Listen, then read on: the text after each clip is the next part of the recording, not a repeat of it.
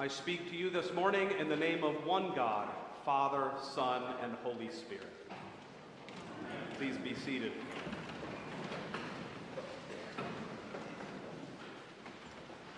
Well, today is the ninth and final day of our series preaching through the Great Commission. So, for the last time, if you would, please turn to the back of your bulletin as we read this beautiful text one more time. Now the eleven disciples went to Galilee, to the mountain to which Jesus had directed them. And when they saw him, they worshiped him.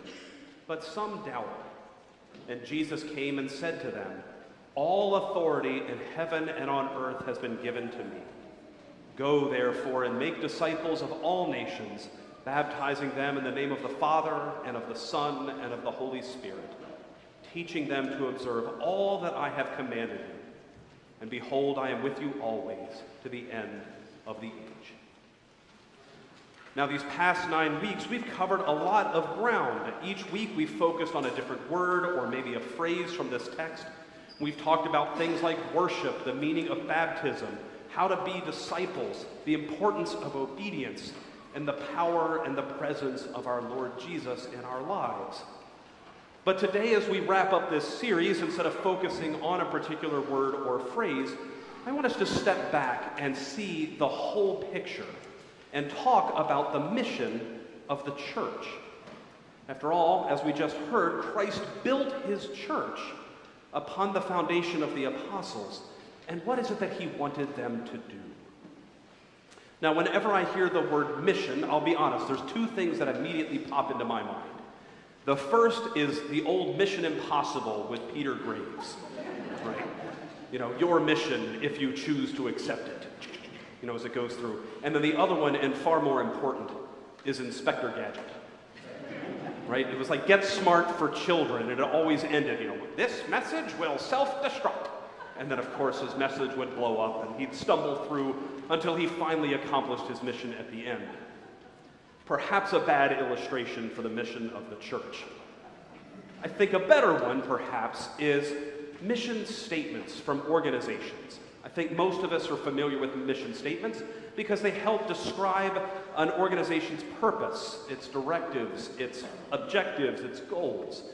And they have them so that they stay focused on the top priorities and that they continue to work for their goals rather than getting sidetracked on other uh, projects. So, for instance, our mission partner, Little Lights, their mission statement is this to empower underserved youth, families, and communities in Washington, D.C. by sharing the hope of Christ through compassionate action, caring relationships, and racial reconciliation. This is beautiful. It lays out their goal to empower underserved, underserved people in D.C.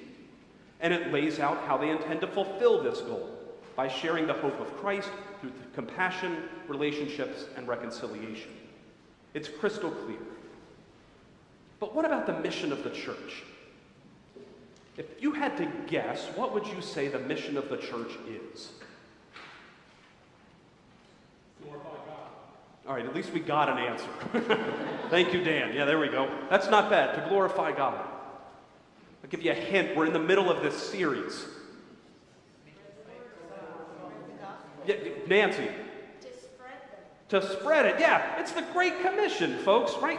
Jesus is clear. Go and make disciples of all nations, baptizing them in the name of the Father, the Son, and the Holy Spirit, teaching them to observe all that I have commanded you. And to kind of back this up, you do that. I think that'll bring glory to God. Jesus lays out the church's goal to make disciples of all nations. And he lays out how the church is to accomplish that by making disciples through baptism and teaching them to keep Christ's commands. Our church motto sums this up in just three words sharing Christ's love. It's beautiful. And Jesus commissions these 11 apostles here just like in the same way God had commissioned Old Testament leaders like Moses or Jeremiah or Isaiah and then sent them off to do great things. Jesus does that here with the apostles and if you read the book of Acts, you see how they fulfill this great commission. But a question I think all of us have at some point is was this just their great commission? Was this their mission as they started the church, or does this have something to do with us too? And I think many of us want to say, it was for them. Just them, right? We're not Moses, we're not Jeremiah, we're not Isaiah, we're not Peter, we're not even doubting Thomas. Surely Jesus isn't calling us to this, is he? Right? Or have any of you ever said this to yourself? Of course, never out loud, but to yourself. I'm not trained to evangelize. I don't know what to say. The clergy should do this. In fact, I'm already giving money to the mission partners. Isn't that enough? Anybody ever thought something along these lines? It's like four of you, and the rest of you are liars, right? right. We all feel, I think, inadequate, overwhelmed uh, when it comes to this type of stuff, right? Before my job here, when I was called to, to All Saints, I was the associate dean of one of the schools at Catholic University. And I was brought into that office to oversee undergraduate student programming and advising. And then everybody above me left. And overnight, I was now in charge of graduate students, all the graduate programs, and all of the faculty. I had no idea what I was doing. I didn't know what the faculty did, taught, didn't know the curriculum. I felt in over my head, completely unqualified, and was like, surely the administration is not so dumb to put me in charge of all of this mess. But surprise, surprise, they were. Right? And to give you a sense of this, my buddy Fred, that I mentioned from time to time in here, he and I were talking at one point, and I said, Fred, I'm probably the most educated person you know. And he goes, Well, yeah, you have six degrees. Of course, you're the most educated person. No one stays in school that long. I said, Right. But with all of my education, would you put me in charge of any department in your business? Oh, absolutely not. right. right? That's how I felt in the midst of this. Right? So, to bring this back to the Great Commission, of course the clergy should be involved in spreading the gospel. And of course, you should give to our mission partners. They need your help. But I'll tell you what, the priests and our mission partners, we can't do it all. Even with the incredible staff that works so hard to keep everything in this church running, we can't do it all. We can't possibly reach the people in this community for Christ by ourselves, let alone the whole world. We absolutely need you absolutely need you. And just think about how this church runs. Our flower guild, our altar guild, our ushers, and the thrift shop entirely run by lay people. Entirely. There's not a single staff member. Our greeters, our choir, our Sunday school teachers, they're almost all volunteers. Even our visiting ministry that takes communion to people in hospitals or nursing facilities, they're entirely made up of lay people except for one me and I'm the weakest link. These missions, these ministries are successful because of lay volunteers. They're successful because of, of, of, you, right? And this is the same with the mission of the church. All Saints Church cannot be successful in fulfilling the Great Commission without you. I don't think you understand how important you are. And if you think I'm not talking to you, you're wrong. I'm talking to you. You are important. Whether you're old or young, rich or poor, knowledgeable about the faith, or just learning, you matter and have a role to play. God has put you intentionally in your jobs, your neighborhoods, your clubs, your schools, or wherever you are for a reason. Whether that's here in DC, in Maryland, Virginia, or Uganda.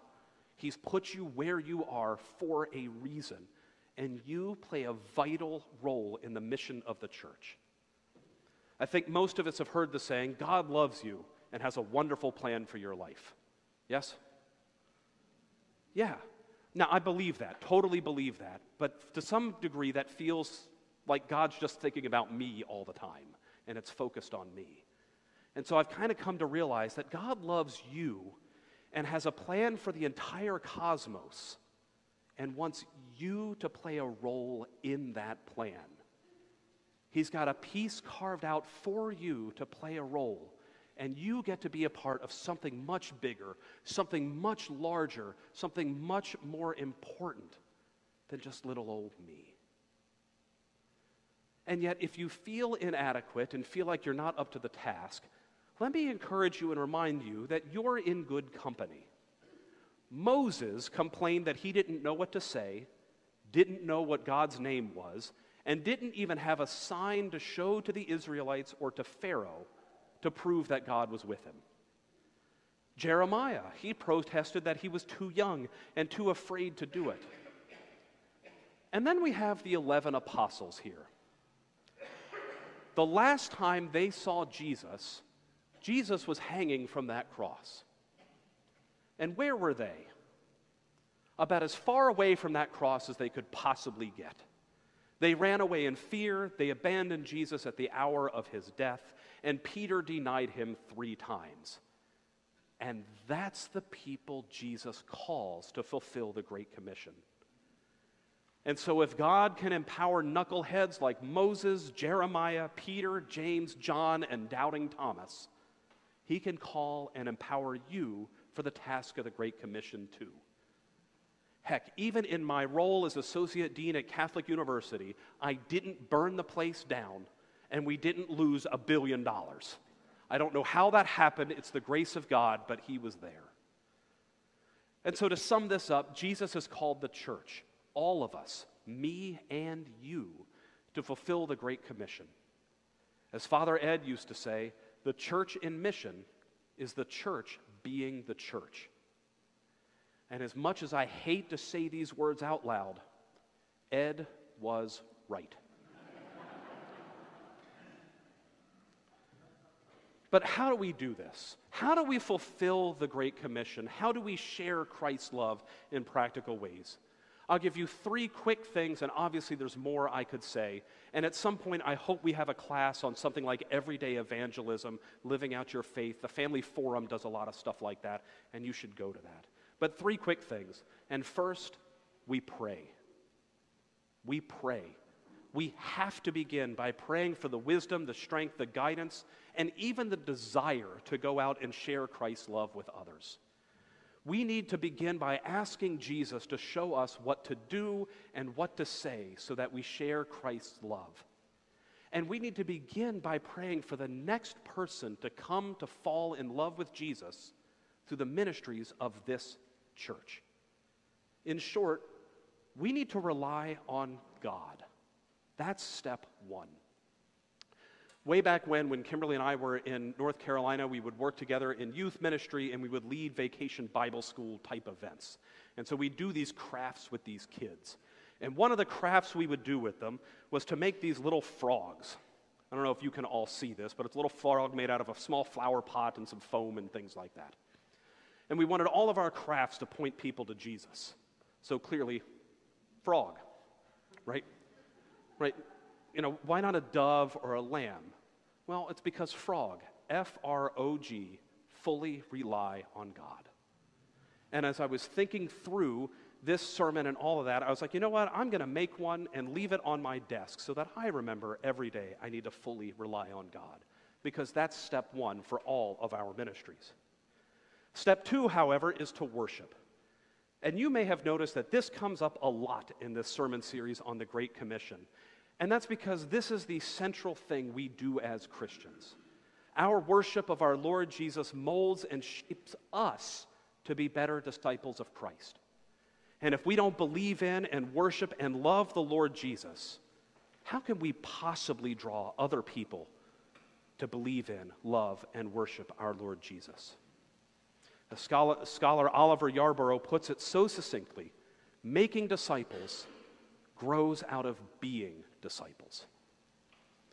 Plus, have you ever thought about how evangelistic worship is itself? Where else during your week is the gospel of Jesus so clearly proclaimed? Right? Every Sunday morning, through the scriptures, the sacraments, the sermons, the songs, the prayers, and the creed, we confess, along with Peter from our gospel reading this morning, that Jesus is the Christ. He is the Son of the living God. He is our Savior, our Lord, and our King. My dear friends, that's the basics of the gospel.